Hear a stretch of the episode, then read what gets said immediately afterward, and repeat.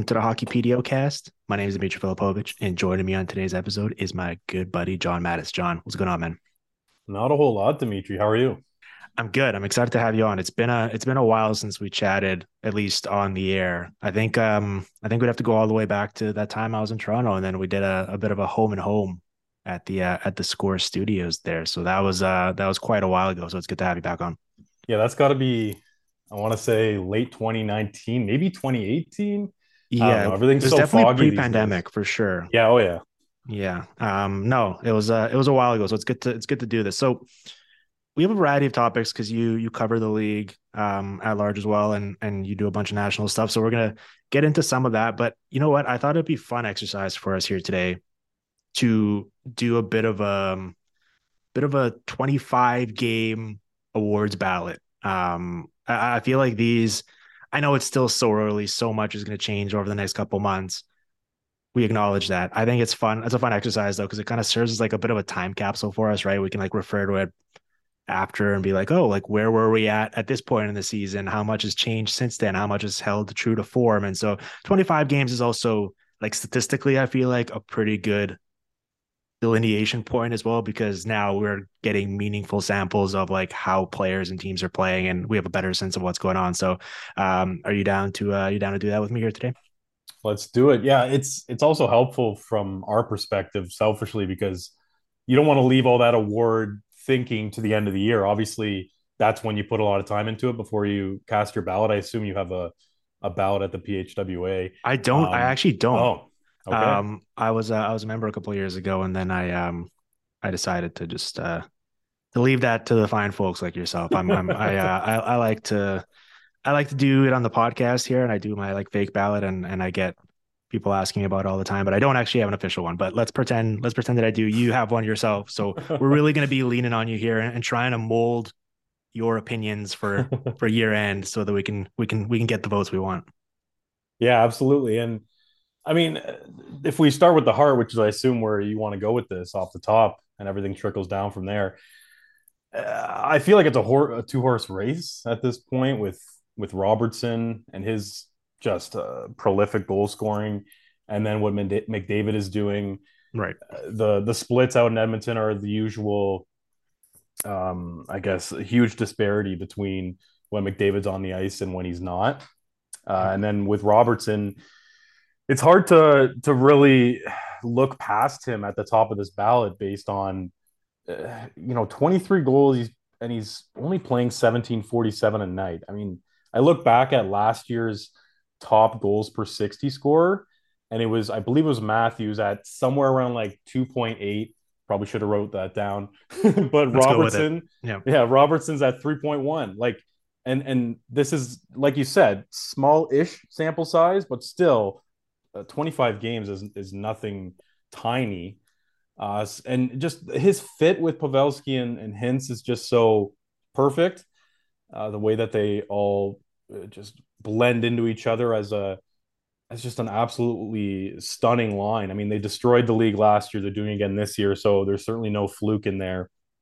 And I think also when I think of awards, um, if there's ever a tie break, I kind of lean towards the guy who, not necessarily that I like more, um, but has. but That's has, not a very scientific criteria. Yeah, I know, but like I just I just love the way the guy thinks the game. Yes, and obviously McDavid does too. I mean, they're probably both uh, in the top five in the league. McDavid for sure, as far as hockey IQ, hockey sense, all that good stuff.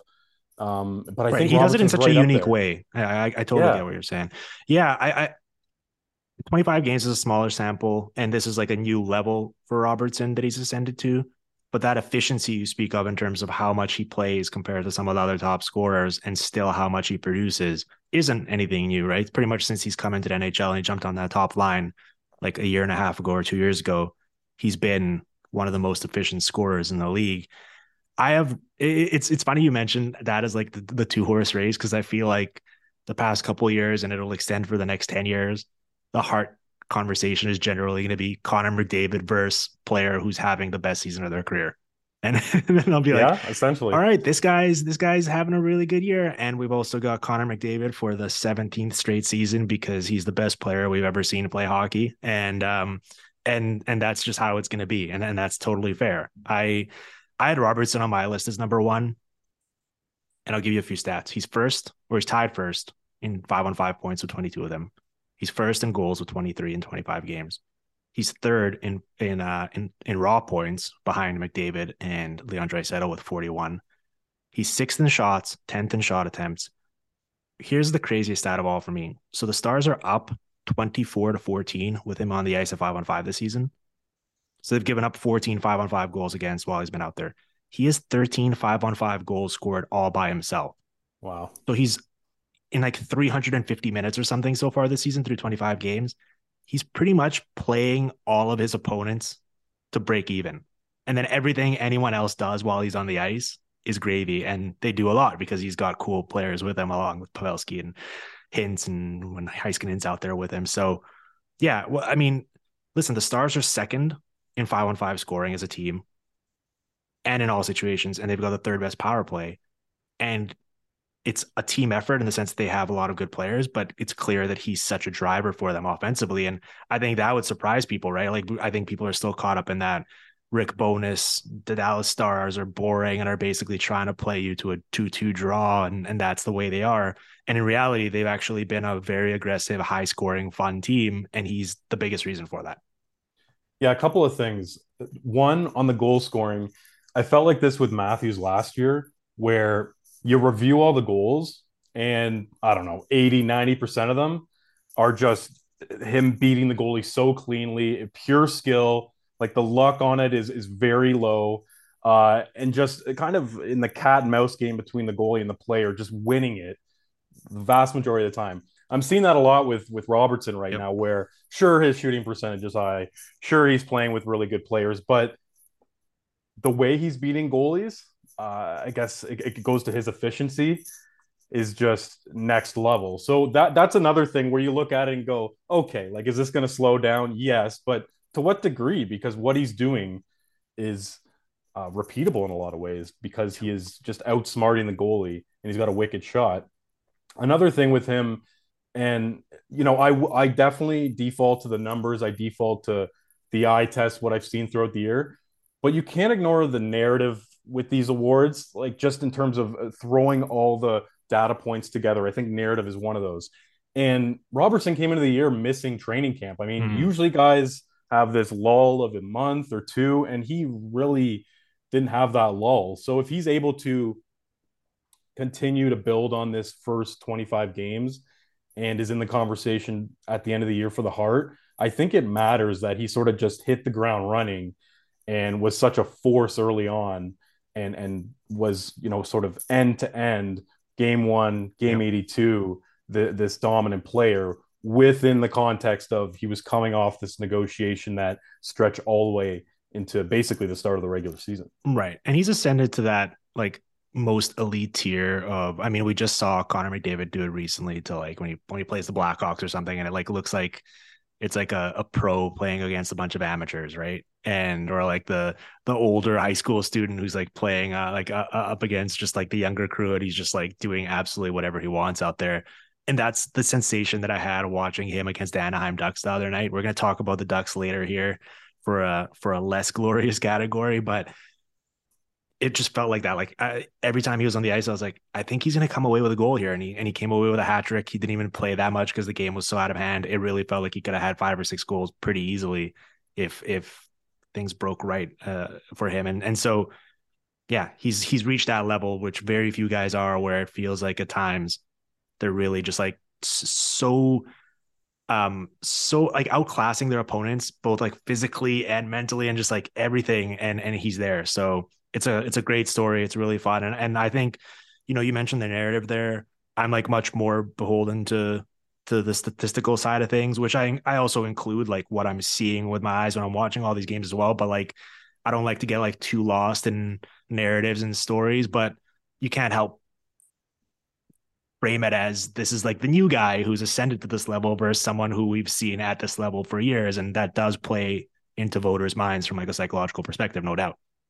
Yeah, and even if we circle back on McDavid in terms of narratives, you mentioned it before. He's kind of become LeBron, where puts up these insane numbers year after year, and the voters are like, eh, you know, it wasn't his best year, so we're just going to slot him in at number two or number three on the MVP list. Whereas what he's doing is always incredible. It's it's a bit. I mean, it's it's human nature. It's we all have our biases, and I think that plays into it as well. On the other end of it, you've got Robertson and his narrative, and then you've got McDavid and his narrative, and it's almost impossible to completely ignore it. I'm I'm with you in terms of the statistical package, the eye test; those are the most important. But um, there's there's other context too. Okay, and it's enough on the Hart. We gotta if we're if we're I guess it's like the most important one or the or the most prestigious one. So we're, we're gonna spend the most on it. We can't we can't spend ten minutes here on every category. Otherwise, we're gonna be here all day. Um, let's I actually wasn't planning on starting with a Hart. You kind of uh you kind of stepped in and hijacked my show there. I was gonna build up to it. I was gonna start with like rookie of the oh year, my god, our way up, maybe tossing a little Lady Byng that no one actually oh. cares about. No, oh. I'm not gonna do that. But let's do the let's do the Calder. Let's kind of work our way up now. I'm really curious for your take on this because I can already tell I don't have a vote. As I said, I'm already tell I'm gonna be very frustrated with seeing the year end results for this category because there's one player who I would have number one who I think is going to slide down the list because he's not going to score a lot of points, and it's going to bug me so much. So I'm, I'm I'm really curious to hear about who you have up top and who you're in consideration here. Well, I think it's Owen Power, Matt okay, Beniers, yes, and Logan Thompson for me as to as as far as the top three guys. Mm-hmm. Um, Power and Beniers are are a tier above Thompson. I'll, I'll, talk about Thompson quickly here just to get him out of the way. So 920 save percentage. He's shouldering a fairly big load for uh, one of the best teams in the league. I don't think we can ignore that.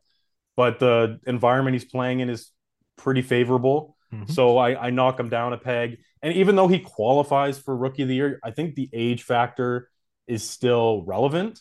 I mean, it's way more impressive for an 18 year old to do crazy things than a I don't know exactly how old Thompson is. He's going to be 26 in February. Yeah. So even though his story is fantastic, I mean, he came out out of nowhere, really. He was playing Canadian University hockey not too long ago.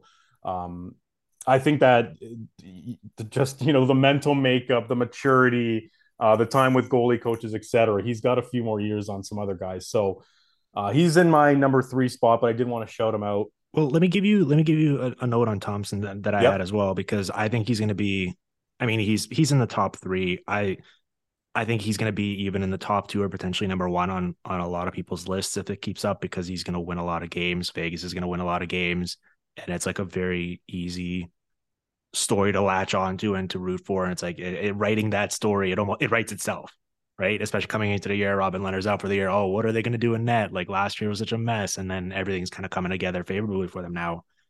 I I don't hold the age as much against him because goalies are almost on like an entirely different timeline than skaters, right? Like 26 sure. is certainly pushing it, uh, even by the NHL's letter of the law, but yeah. it's fine. Like you don't see 18 year old goalies come into the NHL and start playing. They just aren't afforded that that opportunity, anyways. Um, you know, he did play 19 games last year, so he he's eligible for this award. So that's all that should matter. Like yeah. I, I, I, let's acknowledge that. What I'll say is, you know, he's got a plus 4.8 goal save above expected according to Evolving Hockey, which is 17th best. So it's good. He's been a net positive. But you mentioned that environment. The Golden Knights give up the sixth fewest high danger chances against, the sixth fewest expected goals against. It's a really good team that has the puck a lot, and it's a pretty good situation for the, him to play in. I, I know recently they deteriorated a bit defensively and asked I put more on his plate and he's looked great doing so. And so maybe if the year goes on and he keeps having some of these performances where he actually has to legitimately steal wins for them, yeah, I'll, I'll change my tune. But right now, I just I don't think he's been he's been good. I don't think he's been nearly great enough to vault him into into this category for number one best rookie because and I have to acknowledge my own biases here. I hold goalies to a different standard, right? Like I for a goalie to break into this for me, like I need them to be a legitimate difference maker. And I think he's been good, but not great. Sure. That's fair. Do you have anyone else in your mind and you're percolating in terms of the Calder as far as getting past Thompson, Power, and Beniers? Are we missing anyone? It'll be pretty tough. Like I actually think, you know, similar to what I just said about Thompson, I think Stuart Skinner, for example, for Edmonton has had a very co- comparable season to Thompson. He's just playing in a tougher environment, so his save percentage is a bit lower. He's winning a bit fewer games, but you know, his goal save above expected is higher. I think he's been every bit as good. Um, I would add Jake Sanderson maybe to this if his minutes continue to climb. Right, he started off the year they weren't sheltering him in terms of like usage of, in terms of who he was playing against or where he was starting his shifts, but just in terms of the minutes, if Thomas Chabot is playing the type of volume he does, it just doesn't leave a lot of meat on the bone for anyone else there. Unfortunately, uh, if you're not on his pairing, and so we have to see him kind of work his way up. But in terms of the eye test, like he's been right up there with everyone in terms of like passing it with flying colors because he's such a such a brilliant skater. And with Beniers and Power, I'm uh, if I were to vote today, I'd probably put Power ahead, but it's like by a hair because I think what Beniers is doing is pretty special too. Yep. Uh, you know, 21 points in 17 minutes a night, so the efficiency's there. Um, he's an 18 year old center. Like uh, I think we've been spoiled a little bit over the last five, 10 years of guys jumping into the league and being effective. But I think we we as a hockey community tend to forget how difficult that assignment can be. And I just like the details in his game. I think that he's um, basically as advertised, I guess you could say, coming into the draft with uh, his two way detail and his ability to impact so many different situations. I mean, he's got that puck handling and agility to to beat guys one on one. So you've got that, I guess, flash and dash, and then defensively, he's he's pretty solid as far as stick checks and angling guys and just not being bullied. Yep. Um, and maybe a part of that is going back to school for a year, and that, that worked out in his favor. Um, but he's been just a, a, driving force on that Kraken team. So I've been not, I don't know if surprised by Beniers, but I've been really impressed. Um, but then power, uh, you know, it's not exactly uh, a shocking thing to say that it's very difficult to play defense mm-hmm. in the NHL when you're a teenager, uh, especially the minutes he's playing and the fact that he's just shouldering. Uh, uh I don't know he's he's almost already become their number one defenseman. Obviously, Dahlin is. No, he I is guess. John. He's I think he's in the top five. I said this. I, I did a whole power versus Beniers section on, on Friday show. So I don't know I, if the listeners are like, oh, we've heard you talk about this. I, I don't want to necessarily be hmm. repeating myself, but I think he's fourth or fifth. He's definitely top five in most five on five minutes in the league this season. Like he's he is their number one defenseman. Dahlin gets the gets the scoring situations and the power play minutes, and he's been great himself. No, no knock on him, but yeah, the amount of responsibility they've thrown on his plate immediately and how good he's looked doing so, like, cannot be overstated. And he's got the the length and the size and the strength, but he plays almost like I don't know, someone who's five foot ten, someone who's five foot eleven. He's just so he has such finesse, he has such good puck skills that he's essentially the the the full package. Um, so I think if you're just sorting by points uh, on the rookie board, it's very easy to be drawn to Beniers' name and just almost forget power. But if you're watching the games, quote unquote, uh, you know, watch the games or hashtag watch the yeah. games, um, I think that power pops a little bit more as far as overall impact. Yes. Yeah. And and and it's not one of those things where by any means that Beniers is just like putting up empty calorie stats, right? It's like he has that two-way play and that ability to impact the game off the puck with his forecheck and his tenacious just like pursuit of it similarly. Like so it's he's a total package himself. Um, I think you you said 18 there earlier. Both guys turned 20 in November. Oh, okay. They did because they went back to they went back to college, right? And yes. after their draft. And they got a bit of a taste last year at the end of the season, and I think that helped both of them. But mm-hmm. yeah, I can. I, the reason why I said I I can already tell I'm going to be upset is because ESPN like released a, a power poll today, and they had Owen Power fifth on their list, and I'm like, oh wow, I don't.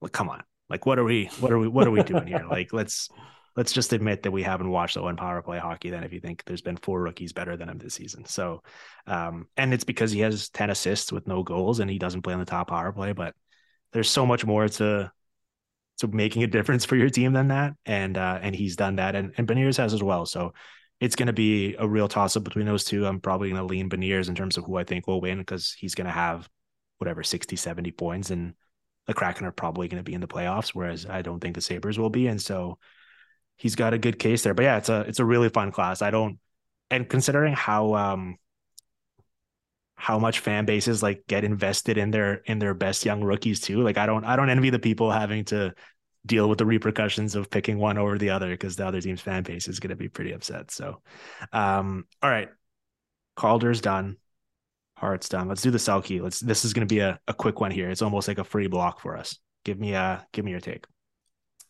Number thirty-seven on Boston. Are we yep. uh, in agreement there? The metrics are always through the roof with this guy. It's you know there might be a story there in terms of like who has had this type of career where I don't know if Bergeron's getting better. That might be overstating it, but to be this late into his 30s and doing what he's doing is really like I, don't want to say it's unprecedented, but it's it's right up there as far as you know a, an elite class of people. Um, it's it's one of those things where he automatically goes to the top of your mind because yeah. of his career, but then you actually watch him, you look under the hood, and it, it totally lines up. Uh, another guy that that I had jotted down was Hischier. Mm-hmm. Um, and then from there, I, I honestly didn't didn't do a yes. full deep dive just based well, on like I'm going to talk about Bergeron. So well, uh, my the only note I have here, well, I have more, but the main one is apologies to Nico Hischier, who's having a, a fantastic individual season, and in normal circumstances, I'd be talking his case up here but we we don't we don't need to we don't need to pretend that it's anyone other than Bergeron. I mean, listen, here 19. I don't know if he's getting better, as you said. His production and his underlying numbers are though, which is frightening. Um, here's a metric for you, or here's a stat for you: 262 five on five minutes this season. The opposition against him has mustered three total goals and 28 total high danger chances. Now, by comparison, the Bruins in those minutes have 11 goals and 72 high danger chances. Um, 497 wow. NHL skaters with 200 minutes this season at 515. He's first in the fewest high danger chances allowed, first in fewest expected goals against allowed, third in fewest goals against allowed. I mean, what he's doing is is ridiculous. He's basically like any up and comer that's like, I'm having a good season. Look at my two way impact. Like Nico Hischier, he's basically doing the Dikembe Mutombo, just wagging his finger at them, like, nope, not this year. You're gonna have to wait your turn. And normally, I'm like, I get very upset at like the career achievement stuff or people mm-hmm. lazily just like not changing their opinions because Sasha Barkov was underrated six six years ago, so he still is apparently. Like this isn't one of those instances. Like this is the, the statistical case there, and when you watch him every night, is he's the best defensive forward, and that hasn't changed.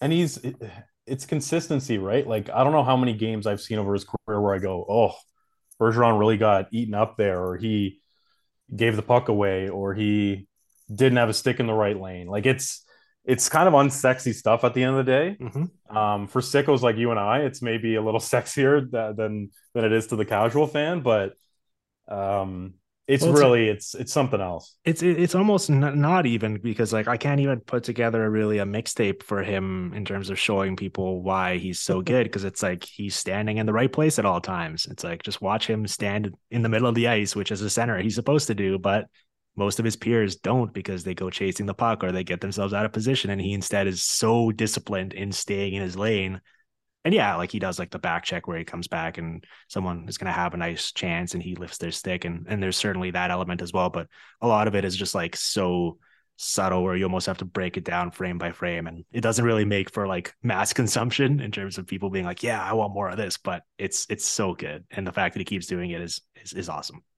Yeah, I do I do wonder like how long can he keep doing this and you're waiting for that that drop off in the same way that you're looking at Crosby and going, okay, one year he's going to completely fall off the cliff here, but it just hasn't happened in either case. No, it hasn't.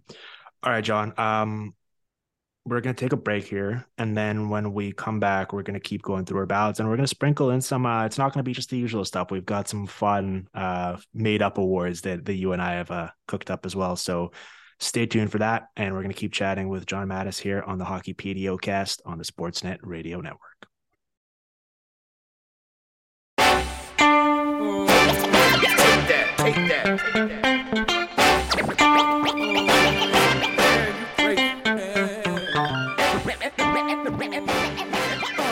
All right, we are back here on the Hockey PDOcast, joined by John Matisz today. John, so we've done the Hart, the Calder, the Selke, let's jump into the Norris.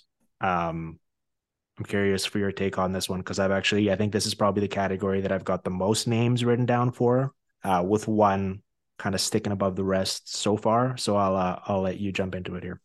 Yeah, I was nodding my head as you said you had a bunch of names because I I'm not quite sure. Like the Norris is always the one at the end of the year where I really have to sink my teeth into it because it's Mm. just so easy to get caught up in the point totals, to get Yep. caught up in in name recognition. Um, so, but at this point, 25 games in, the names that that come across my desk are Adam Fox, Miro Heiskanen, uh, Cale Makar as usual. Rasmus Dahlin is is at least in the conversation somewhere. Charlie McAvoy, and then kind of honorable mention to Erik Karlsson. Um, I don't honestly know who. If I were to, you know, gun to my head, maybe Charlie McAvoy is my guy right now. But honestly, I you feel I'd like he's to- played enough so far? yeah, probably not. That's the thing. That was kind of what's been holding me back. Um, Yeah. maybe mean, Adam Fox. I don't know. Would- And that'll be less of an issue at the 82 game mark, right? As opposed to right now where he misses Sure. the start of the year, and so it's it's it's purely nitpicking. But um, yeah, I I'd throw Josh Morrissey in there as well as Sure. a, as a name that I did not expect to have in there, but and I I think by season end, like there's going to be some regression because right now they're outperforming all of their underlying numbers quite a bit. But you know he's producing himself; they're scoring significantly more with him on the ice than they're giving up, and so I wanted to give him some love. But yeah, I've got I've got Erik Karlsson here as number one for now, Hmm. just because I think his offensive impact has been so um, impossible to ignore. Like it's been so um, not unique because because there's a lot of a lot of these guys can create a lot for themselves and for others, but just seeing what he's doing there every night. Maybe I'm maybe I'm being a bit sentimental and buying into the narrative too much. Maybe I just uh, you know, I'm a sucker for for for missing this Erik Karlsson, and now we finally get him back, I'm just so head over heels over it. Um, but assuming there isn't like significant regression, he's not going to keep scoring as many goals and points as he has so far because everything's going on on the ice on, while he's on the ice. But if he keeps up something remotely resembling this, I think the, the offensive impact is just going to be too much to ignore. Yeah, I think I I think we were. It's funny. We were both kind of we were going in different directions with this because I think with Karlsson and, and myself, I'm projecting like some sort of regression versus just stopping at 25 games and going, Right. okay, what have we seen here? Whereas you're stopping at 25 games and going, you know, maybe at 82, I'm not picking Yeah. Karlsson, but right now I'm picking Karlsson. Um, but it's it's really uh, the classic eh, you love to see it situation because one he's playing with just a random guy in Megna right? Like Mhm. it and and he does his job. He's a simple player. Um he he's kind of the safety valve for Karlsson but uh, there's no you know high end player on his on his uh, other side. And there's something about Karlsson and, and the way he can impact the flow of the game. I think that's kind of for me where the, the the value really comes from is he can control the pace and he's such an elite skater uh, now that he's healthy again that he can make this rush where he's either leading it or the second man or the third man and if the puck's turned over he's you know one of the first guys back just because a couple strides later he's he's up on that puck carrier um, and that's that's what we saw when he was whatever 2017 and Yep. then earlier the the type of player that he was and the way that he could exit the zone uh, in the defensive zone enter the offensive zone with control with this sort of deft playmaking ability where you know kind of one of those guys with eyes in the back of his head and also has a bit of an underrated shot and i think you know at the end of the day burns not being there is, is certainly a factor uh, you go from having two quote unquote go to offensive weapons on the back end to just one. Uh, we can't ignore uh, the impact there. So I think that's a factor. But what he's done has been on, on a really like mediocre is actually a kind way to to des- describe the Sharks. But what he's been able to do is is quite something. It has. Yeah. And I was saying this on a show last week. Like you can see that he's got that uh that dyna- dynamic kind of pop back in a step because you can see the way other teams are treating him. And maybe part of it is because there's so few other things to necessarily have to account for or worry about on that team. But like when he's pushing the puck up the ice, the other team's sagging back because they're respecting his speed all of a sudden. And even when he was effective the past couple years, I mean, you say 2017, he was obviously he had like one of the best playoff runs I think we've ever seen from an individual. He was doing it in like such a crafty way though. Like you can tell he wasn't right physically, which makes it even more impressive that he was basically playing on one leg, but he wasn't necessarily just like striking that fear of God into you with the pure skating. It was the smarts and picking you apart with his passing. Now he's almost like he, the way he's pushing it up the puck uh, up the ice. Sometimes it's almost like people are like just just stunned that he's coming at them that fast and they're just like sagging back and giving him so much respect. And so i think that's pretty cool to see. You're right. I kind of view this purely from like all right we've seen these 25 games so far. This is what i'm judging it on not necessarily what i think i'm going to be thinking at the end of the season. So i, I think that probably um, you know opens the door to to looking foolish potentially because there is so much season left and a lot can change. And then maybe at the year's end, we'll be like, man, what was I thinking at the 25 game mark? But it's kind of all we have to go off of at this point. So that's uh, that's what I'm factoring in. Um, you know, I wanted to make the point about Adam Fox because the tenor around the Rangers is so negative right now with everything going yeah. wrong and and everything. If you look though, like his numbers so far this season are actually significantly better than when he won the Norris a couple years ago. And he was really good and deserved that award that year. Like his power play production is down a little bit because the that unit itself has um, regressed or or not been as potent this season. But otherwise, like at five on five, what's happening with him on the ice, how much he's creating himself, how good he looks, it's just as good as it was when we all decided that he was the best defenseman in the league. And now others have elevated their games as well. But uh, I wanted to give him a shout out here, and then you know, let's finally make this the year where Miro gets legitimate conversation, legitimate buzz because he's finally putting up the points that are in line more so with some of his peers that we consider for this award, and everything else he does is is so good that we need to give him some love. I mean, he's certainly in the conversation for best defensive defenseman, even though like it kind of sounds weird to attach a label like that to him because he has the offensive pop. Right. But his ability to kill offense around him is is next level. And the stars are kind of a trendy trendy is the wrong word. They're kind of a, an it team right now with robertson you know Hintz just signed a contract. They had all these contracts to to line up in the offseason and they've all worked out really well. They're winning games. Uh, even Wedgewood was on a run there when Oettinger was out so there's there's more focus on Dallas than certainly in, in the last few years, and part of that is okay. They they have a coach that is is more run and gun than than uh, shutdown, yes. uh, which helps in terms of the uh, entertainment factor. But uh, Heiskanen is right up there, you know, behind Robertson, sure, as as the team MVP, but not by a mile. Hmm. Yep, I like that. All right, uh, Vezina what do you this is this is the ultimate one where it's very scary to after 25 games only yes. but um give me give me what you're thinking here because i've got two names they're the only ones i wrote down um but i'm really curious to see like kind of what where your head's at with this Sorokin and Hellebuyck, I yes, assume? Yes, yeah. yeah. I think it has to be, right? Like it's yeah. I mean, because I'd say the only other guys that have been even nearly good enough or well, I guess you could say Ullmark potentially, but just because you know how much he's winning and and and his numbers are fine. But I mean, what we just said about Logan Thompson, like it's such a advantageous environment to be playing in for him that I don't think we should necessarily be like giving him all of the praise for it. Um, and then like you know, for a while there, Carter Hart was putting up numbers that were close enough to yeah. these guys, but he's come back down earth a little bit in the past few games, and and you'd expect that to continue just because it's such a miserable situation in front of him. So I, I don't, I really don't even see someone who I'd feel confident pushing the first two guys through 25 games at the very least. Yeah, it's kind of nice to see these two guys in the conversation at the top too, because I feel like Sorokin because Vasilevskiy's won so many cups and been so dominant for so long, and because Shesterkin had that massive breakout season last year, he's been forgotten as this yep. third incredible goalie out of Russia.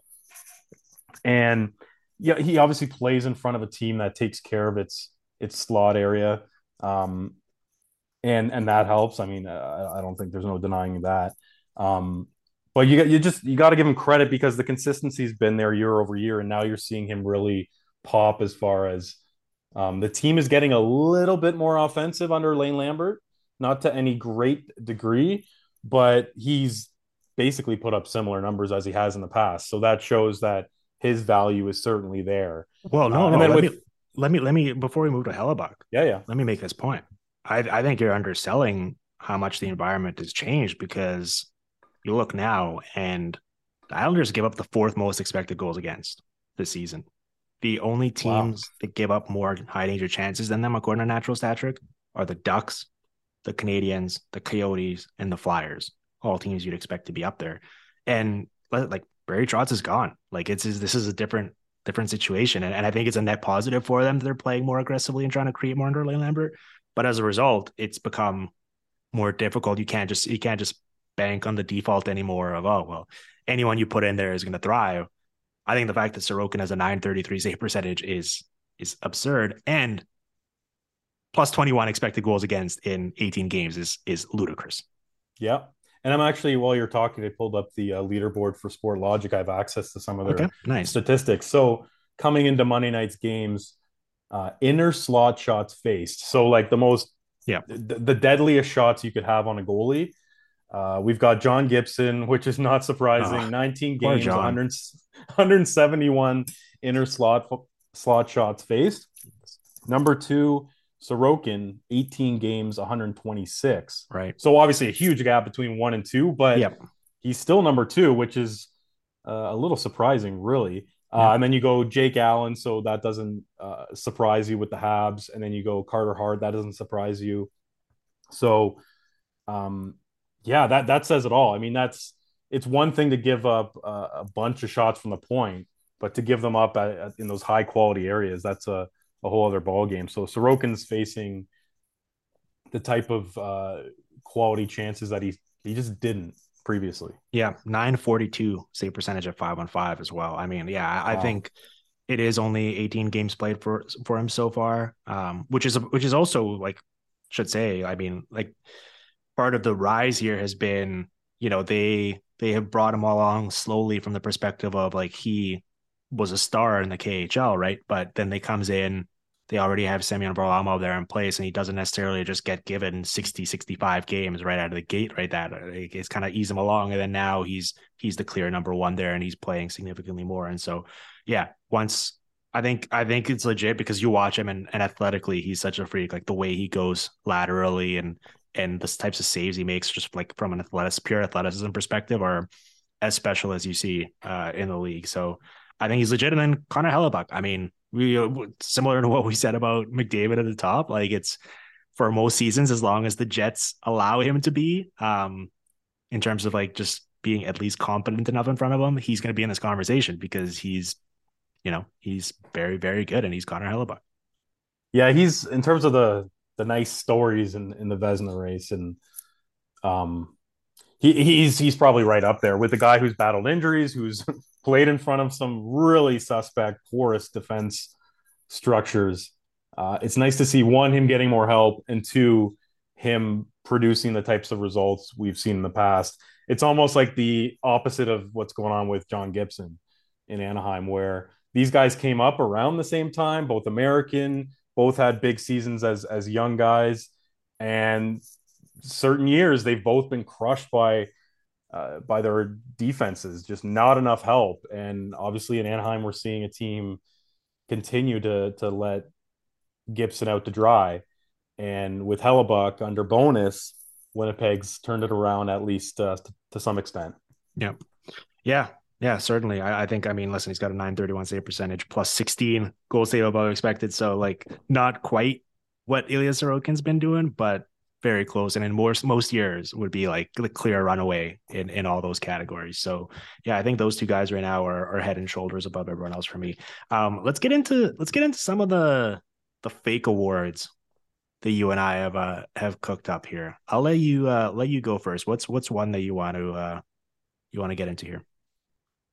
Let, us do most exciting player to watch, and Okay. then kind of a, a second part of most exciting role player to watch. Mm, yep. Uh, the the nerdier part. So, who's your most exciting player to watch? Oh, I mean, for me, I think it has to be Tage Thompson because there's just no one else like him. I mean, what he's been doing. So he started off a bit slow. Last 18 games, 15 goals, 16 assists, 90 shots on goal. And it really feels like he's, I mean, maybe like in on this side of Connor McDavid, Connor McDavid is in his own category in this regard. Yeah. Other than him, though, it feels like he's the best bet for every single time he's playing. He's going to create one viral moment where he does something where everyone just goes, I cannot believe a human that big did something that smooth. Yeah, the the one clip you posted on Twitter recently where he's picking the puck off the boards and goes between his legs I know. on the PK yeah. is wild because I've been talking to some NHLers lately about like what's a hard thing to do out there. Like, uh, obviously, all these guys have, you know, competence in every skill at a pretty high level compared to the average person, but these guys aren't perfect. Some things are just more difficult to master. Um, and a lot of guys talk about how hard it is to smoothly pick the puck off the boards when you're a winger and the opposing defenseman's coming towards you and you maybe get a, a puck that's bobbling and it's just that's just one that that kind of perplexes some guys. Um, so for tage to do that you know so smoothly at his height is just unbelievable. And the amount of times he's deked out the goalie Yeah. from you know below the hash marks and i'm not talking just one you know sidestep and then roofs it. He like does three or four dekes and just undresses the guy. He's done that at least a handful of times for goals this year. And i don't know about you dimitri but i was thinking about this the other day and i didn't do any sort of like big investigation into it but Mhm. like i was trying to think who over six foot five so Thompson six foot six has displayed this type of small area skill. Like I was thinking, like Eric Lindros would come to mind. Right. He's, he was six foot five, two thirty, or or something to that extent. But like it's a very very small group of players over the last few decades with that size. Thompson is six foot six. I think he's like two twenty. He's a he's a big lad. Um, for him to do that um, with that size, this the the the puck handling is just incredible. Yeah, I, I saw someone at the start of this run. I saw him like compared to like, oh, like this kind of reminds me of Mario Lemieux, and I think it's like it, it's yeah, the, the natural inclination is, is like so like sacrilegious almost to compare Yeah. anyone to a great like that. And uh and Lemieux's listed at 6'4", 230 if you go on on elite prospects, but similar in terms of like at that size, just how smoothly he could do pretty much everything with the stick work. And yeah, I I, it started off as a joke. Now it's like I, I can only assume this is what it was like to watch Prime Mario Lemieux, this version of Tage Thompson, because this is just it's freaky how how effortless it all is. Like you mentioned that play with taking the puck off the wall, putting it between the legs. Not only does he not break his stride, he actually builds up speed as he's doing it. And and I didn't even I just wanted to clip that one little move so people could focus on that. But the end result of that play is he goes in on a rush and makes another move, creates space for himself, and almost scores a shorthanded goal. So it was like it was just building layer layer on top of layer. So his ability to do stuff like that, um, just seemingly like pull it out of nowhere and now just make it a regular thing, is I, I I can't remember the last time I enjoyed something as much as this. Like it's it's such a it's such a joy just to to watch him do this, and I really hope it continues because uh, there's been nothing like it. Was he was he your answer for most exciting player as well? Yeah, I mean, I put Tage Thompson slash Alex Tuch just because I think he's Right. not as fun to watch, but the fact that they play on the same line, I wanted Yes, to give him yeah. a shout out. And with Tuch, the straight line speed is pretty incredible, especially for his size. And he's got pretty filthy hands as well. And then you toss in Jeff Skinner and his edge work, like that line's just just fun. Yeah. that that's really the best way to describe it. And they are producing now, so um, you know, if you're the Sabres, it's it's marketable, and then it's also helping you win hockey games. It's quite incredible. Yeah. Um, other guys I had jotted down was was Jack Hughes, Mark Stone, Mitch Marner because of uh, his ability to affect every every end zone uh, in in the middle. Yep. And you know, th- th- there's obviously the the Bergerons and Makars and McDavids of the world, but um, those were some names that that came Yeah. to mind. Yeah, yeah. I think I think Jack Hughes is a good insertion there as well. I probably, um, if it weren't for Tage Thompson coming from a different planet to do what he's been doing, I think uh, I think it'd be a case for him. Well, okay, so let's do your um your kind of uh your tangentially related topic to this, Yeah. which is uh, favorite role player. I'm gonna I'm gonna deliver here for you, John. Yeah. I'm gonna come completely out of left field and give you a name that I'm sure you have not thought about at all, which is what I assume you wanted from, from Yeah, this oh, yeah. exercise when you pitched it. Blake Lizotte. Okay.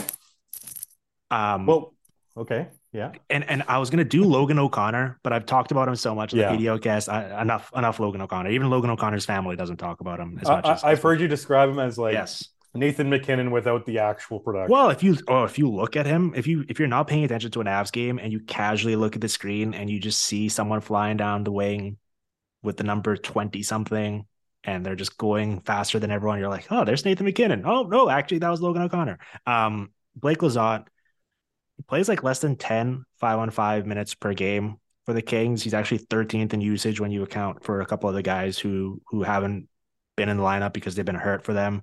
Um, he's in the top 100 in terms of scoring efficiency at five on five, though, over two points per 60, tied with the following names, who all play significantly more than him, of course. Like you can't, it's apples to oranges, but Yeah. Evgeny Kuznetsov, Mikko Rantanen, Pavel Buchnevich, just ahead of him, Auston Matthews.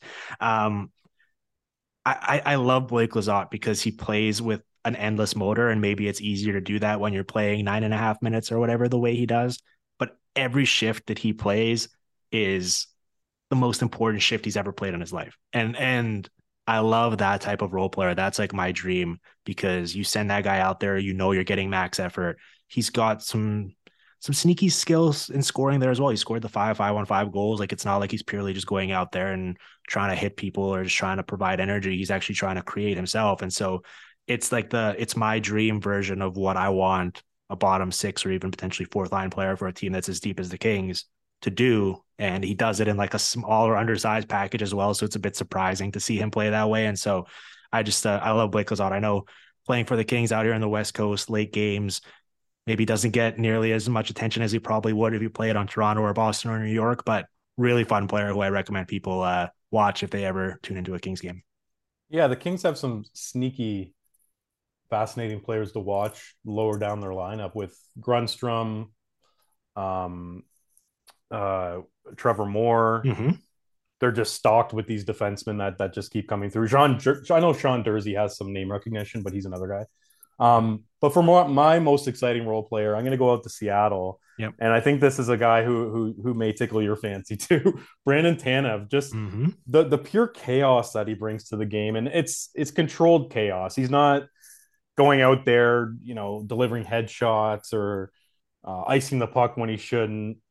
But even like his skating technique is a little chaotic, um, and he has this nose for the net. Like for a guy, you know, third fourth line, he's able to to score some you know uh, skillful goals and uh, there's just something about him and obviously the headshot that he's become famous for i mean yeah you got to give him a little props for that and the way that he's become a cult favorite in the kraken fan base the way that his jersey flaps in the wind and his hair flaps in the wind when he's skating down uh, uh, down the ice like i just i have a i have a a spot in my heart for Brandon Tanev and what he brings to the table as a, a role player. That's a really good pick. Yeah. I mean, that's when you when you look up energy guy, that's it's it's Brandon Tanev. So that's a that's a really good pick. All right. We actually have a couple other categories here, but we're uh we're out of time. We spent so much time on everything else. And and you know what? I don't regret it because it was a blast having you on and chatting and, and hopefully the listeners enjoyed it as well. And we're just gonna have to to have you back on. I know we we wanted to talk about Jonas Siegenthaler as well. Um, and we had him in a different category, or at least I did, but uh, we'll we'll have you back on here soon, and then maybe we'll pick that back up, and we'll be able to to unpack that. So I'll give you I'll give you a minute here quickly to to plug some stuff, um, what you've worked on recently, where people can check out your work. Sure. So on Twitter, I'm Matisz John, M A T I S Z J O H N. I tweet out all my stories there. I get involved in some discussions there. And uh, yeah, senior NHL writer for the score. I cover the entire league and try to take uh, different angles on, on the biggest topics and try to deep dive certain players, certain teams. Uh, I like to look at the human aspect of of being a hockey player as well and get into some minutia uh, and whatnot. So um, your best bet on that front is probably to Google my name, Google the score, and you'll find my my author page. All right. I love it, man. Keep up the great work. We're going to, like I said, have you back on here soon and we'll get into some of the stuff you've written recently. Uh, so we'll chat then. If you enjoyed the shows, listener, please help us out by smashing that five star button wherever you listen to the PDOcast. And we'll be back tomorrow with more here on this feed. So thank you for listening to the Hockey PDOcast streaming on the Sportsnet Radio Network.